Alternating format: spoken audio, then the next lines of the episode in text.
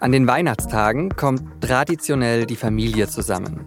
Aber was, wenn man niemanden hat, mit dem oder mit der man diese Tage verbringen kann? Über Einsamkeit habe ich mit Evelyn Hader gesprochen, die sich seit Jahren bei einer Telefonhotline für ältere Menschen engagiert. Und sie hat auch ein paar Tipps für uns Jüngere.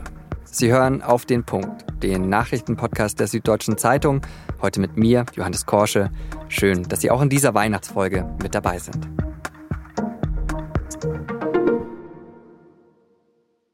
Weihnachten ist das Fest der Liebsten. Zumindest heißt es das ja immer. In Filmen, Büchern, in der Werbung. Überall sieht man da festlich gedeckte lange Tafeln und strahlend glückliche Familien. Aber für viele ist Weihnachten viel eher ein Tag, an dem sie einsam sind, weil sie eben nicht mit der Familie oder Freunden feiern können oder wollen. Und wie sehr ein verstorbener Mensch fehlt, diese Lücke, das merkt man an Weihnachten einfach ganz besonders. Aber einsam zu sein beschäftigt Betroffene ja nicht nur an Weihnachten, sondern es ist ein gesamtgesellschaftliches Problem geworden. Denn jeder vierte Deutsche fühlt sich einsam. Das hat eine Studie der Stiftung Deutsche Depressionshilfe und Suizidprävention vor kurzem bekannt gegeben. Natürlich ist das auch ein Thema für das Familienministerium der grünen Familienministerin Lisa Paus. Da arbeitet man an einer Strategie gegen Einsamkeit. Dass man das Tabu bricht und es schafft, sich Hilfe zu holen. Dass Freundinnen und Freunde, Nachbarn mal sensibler sind darauf, wie geht es eigentlich den Menschen in meiner Umgebung. Denn es stimmt ja schon, über Einsamkeit offen zu reden, das macht kaum jemand. Es gibt aber genau dafür Anlaufstellen, wenn die Einsamkeit zu drückend wird.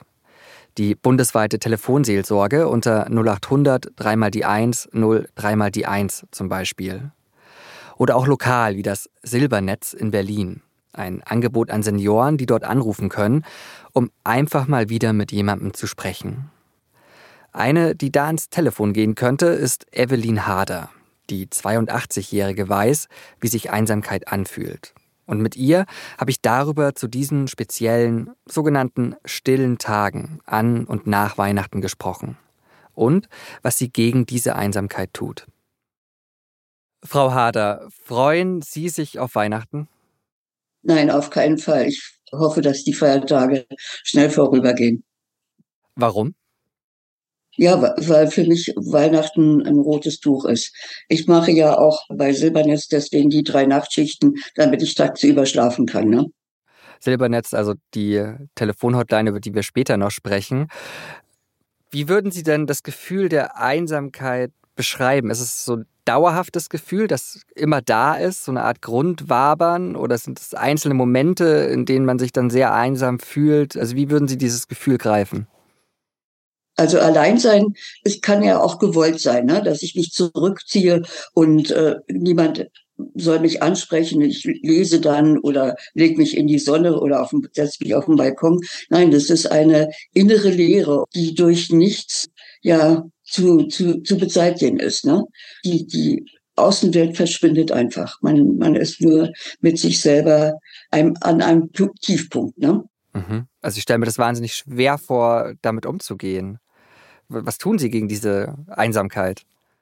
Ja, ich habe eben diese ehrenamtliche Tätigkeiten mir, also drei ausgesucht, ne, um äh, beschäftigt sein, zu sein. Ich habe so eine Arbeitswoche von 40 Stunden, wie früher auch. Und äh, ja, und durch die Aufgaben verdränge ich das andere einfach. Ne? Mhm. Ne? Und Sie haben auch mal den Tipp gegeben, aktiv werden, rausgehen, frische Luft. Hilft Ihnen das gegen das schlechte Gefühl oder ähm, ja, frische Luft macht den äh, Kopf wieder klar. Ähm, und wenn wir jetzt äh, bei, bei den Telefonaten sind und mit einsamen Menschen sprechen, dann empfehle ich so vielleicht auf nebenan.de zu gucken, ob da eine Möglichkeit besteht, ob man nicht einem Chor beitreten sollte, ob man ehrenamtlich äh, was machen kann, ob es in den Kirchen, katholisch oder evangelisch, irgendwo eine Möglichkeit ist. Seniorenclubs sind, sind möglich Also das muss man dann nach, von Fall zu Fall vorschlagen. Wenn jemand jetzt auf dem Lande in so einem kleinen Dorf lebt, ist es natürlich schwierig, ne? wenn man hinzugezogen ist, der Partner verstorben und jetzt ist man da allein, dann ist die Kiste schon ein bisschen verfahren. Ne? Sie hatten es ja vorhin auch schon angesprochen, die Telefonhotline Silbernetz.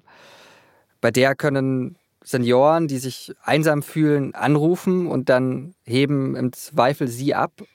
Was sind das für Gespräche, die sich da entwickeln? Also das Telefon für einsame alte Menschen ab 60, sagen wir immer. Und unser Motto ist einfach mal reden. Und äh, es kommen ganz äh, allgemeine Gespräche, egal ob ich, ich koche heute Kartoffelsuppe, stell sich mal vor, ich war schon beim Arzt und jetzt freue ich mich aufs Mittagessen. Oder aber Sie wo wollen bei irgendeinem Brief meine Hilfe haben, wie Sie da vorgehen sollen.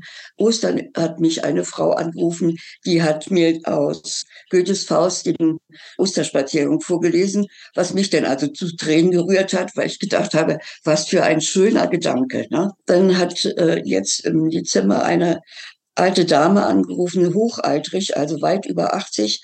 Der wurde der Weihnachtsbaum aus dem Keller gestohlen. Und äh, dann hat sie die Polizei gerufen und die, die Polizistin hat ihr unsere Telefonnummer gegeben und ich hatte sie dann am Apparat. Und sie war natürlich unglaublich traurig, dass so etwas passiert, dass man ihr das aus dem Keller stiehlt. Aber wir haben uns dann so nett unterhalten, dass es an für sich ein fröhlicher Ausgang zum Schluss war. Und ich ihr gesagt habe, sie kann täglich anrufen und 20 Minuten stehen wir zur Verfügung. Ne? Und Sie bieten ja auch Telefonfreundschaften an, sozusagen. Wie sieht das denn aus? Sogenannte Silbernetzfreundschaften. Und zwar ruft ein Mitarbeiter von uns, also ein, ein Stenja, einmal in der Woche an und, und äh, redet mit demjenigen eine Stunde. Also das sind dann Wunschtermine, dass man sagt, jeden Mittwoch um elf können wir dann telefonieren. Und ich habe seit viereinhalb Jahren einen Silbernetzfreund und wir freuen uns beide riesig. Da ich jetzt durch meine Ehrenamtstätigkeit so eingespannt bin, habe ich dann aber gesagt, aber alle 14 Tage und dann aber zwei Stunden. Und das ist wunderbar. Wir nehmen uns Themen vor, wir gehen den Kudamm runter. Also das sind, sind tolle Gespräche. Kann ich nur empfehlen, äh, sich einen Silbernetzfreund zuzulegen. Jetzt sind leider ja nicht alle Telefonate so fröhlich, wie Sie es gerade auch angesprochen haben. Ich habe ja von einem Silvesterabend gelesen, wo Sie drei sehr schlimme Anrufe bekommen haben. Ähm, können Sie uns da ein bisschen in die Situation mitnehmen? Ja, das war, glaube ich, vor zwei Jahren. Ja, da habe ich drei Selbstmordgespräche geführt. Und da sind wir ja besonders aus, ausgebildet. Also ich habe durch die Sterbehilfe das dann äh, schon intensiv in der Ausbildung gehabt und dann noch mal äh, bei Silbernitz. Und mit der alten Dame bin ich dann sehr gut äh, zurechtgekommen, weil ich, die wollte unbedingt ins Altenheim, war weit über 90 und äh, die kriegte einfach keinen Platz. Als erstes fragt man ja immer, na, wie wollen Sie es denn machen, um zu sehen, wie weit ist der Gedanke vorangeschritten? Ja. Und da ist mit dem einem ist es mir auch geglückt und der letzte war noch sehr, sehr schwankend. Äh, gesundheitliche Probleme, keine Lebenslust mehr, keine um, um ihn herum. Und es war nicht erträglich. Also da kann man dann immer nur sagen, melden Sie sich doch mal morgen wieder, dann sprechen wir erneut, ne? Damit dieses Gefühl der Verlassenheit nicht so stark ist, ne? Ja. Zum Schluss hätte ich noch eine Frage und zwar, was für Angebote es geben sollte, vielleicht auch von den Jungen, zu denen ich mich jetzt einfach mal frech zählen würde, um die Einsamkeit als gesamtgesellschaftliches Problem anzugehen. Also ja, was können auch wir Jungen tun? An für sich hat die Bundesregierung ein, ein Konzept gestartet, sich um Einsamkeit verstärkt zu kümmern. Da sind, sind große äh, Umfragen und Papiere entstanden, was, was man alles da angehen will. Aber aufgrund der jetzigen Haushaltslage sehe ich da nicht in, da in Kürze irgendwelche Änderungen. Den jungen Leuten kann ich nur zuraten, gehen Sie auf andere zu nicht erwartet, dass jemand an der Haustür klingelt und einen auffordert, mitzukommen oder äh, einen zu begleiten, sondern man muss schon selber aktiv werden. Und das, der erste Schritt ist der, der schrecklichste. Ne? Also für die Älteren kann ich denn sagen, greifen Sie zum Telefon. Das sagt ja Elke Schilling als Initiatorin auch immer. Äh, nehmen Sie mit uns Kontakt auf und ähm, ja, der, der erste Schritt ist erstmal eine Kontakt, telefonische Kontaktaufnahme und dann, dass man Vertrauen schafft, ähm, dass die Welt nicht so böse ist, wie sich, sich einem jetzt gerade innerlich darstellt. Und den, den Jungen kann ich auch noch sagen, raus, raus, in Sportvereine oder ähnliches. Ne? Frau Hader, haben Sie vielen Dank für Ihre Einblicke und ein frohes Fest. Okay, tschüss. Und wenn Sie jetzt noch mehr über das Silbernetz wissen wollen und wie Sie den Verein erreichen und unterstützen können, dann empfehle ich Ihnen die Internetseite silbernetz.org.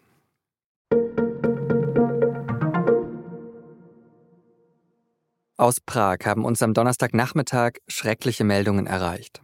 Ein 24-Jähriger hat in der Philosophischen Fakultät der Karls-Universität 14 Menschen getötet und 25 weitere mit Schüssen verletzt. Laut Angaben der Polizei hat der Schütze sich im Anschluss selbst getötet. Vor dem Anschlag soll er bereits seinen Vater umgebracht haben. Für Samstag, den 23. Dezember, ist eine eintägige Staatstrauer angekündigt. Fahnen sollen auf Halbmast wehen, die Lichter auf den Weihnachtsmärkten bleiben aus.